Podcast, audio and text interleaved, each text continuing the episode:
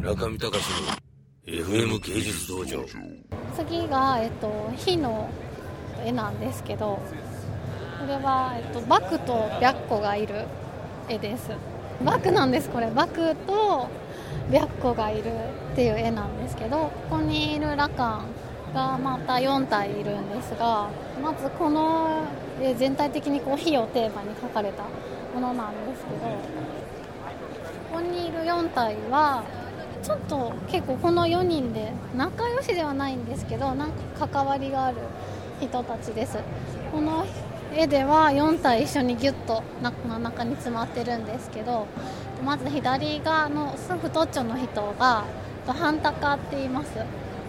ハンタカーは実はこの絵の後の方にまた兄弟が出てくるんですけどそのお兄ちゃんの方なんですがなんか人に判断を下したりとか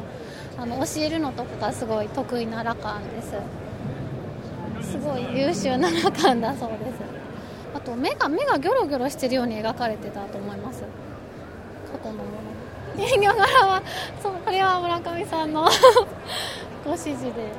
その隣がインガダっていうんですけどインガダはあの本ばかり過去に読んでいた羅漢で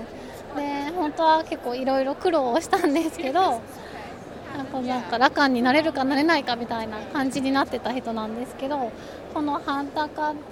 とあとこの横にいるのがスピンダってなんですけどこの2人にあの推挙されて16羅漢に見事なれたっていう人です。推挙なんか推薦みたいに推薦されてで羅漢になったっていう、えっと、エピソードの持ち主です。のインガダはあの自分を律してと本が好きなのですごく努力家な羅漢さんです。ピアス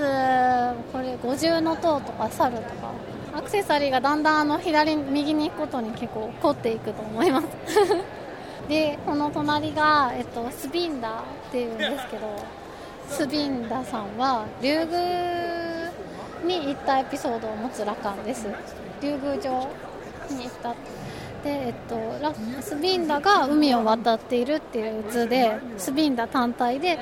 羅漢図として描かれたりもする人です。火の絵はハンタカとインガダとスビンダさん今まで来ました。で、えっと、右の端のがパダラって言ってあのすごいこの絵では口をバーって開いて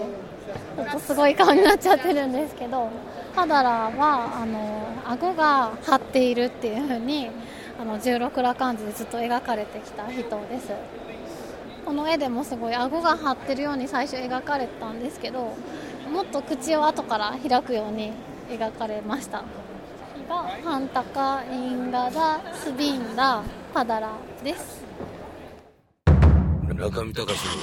FM 芸術道場。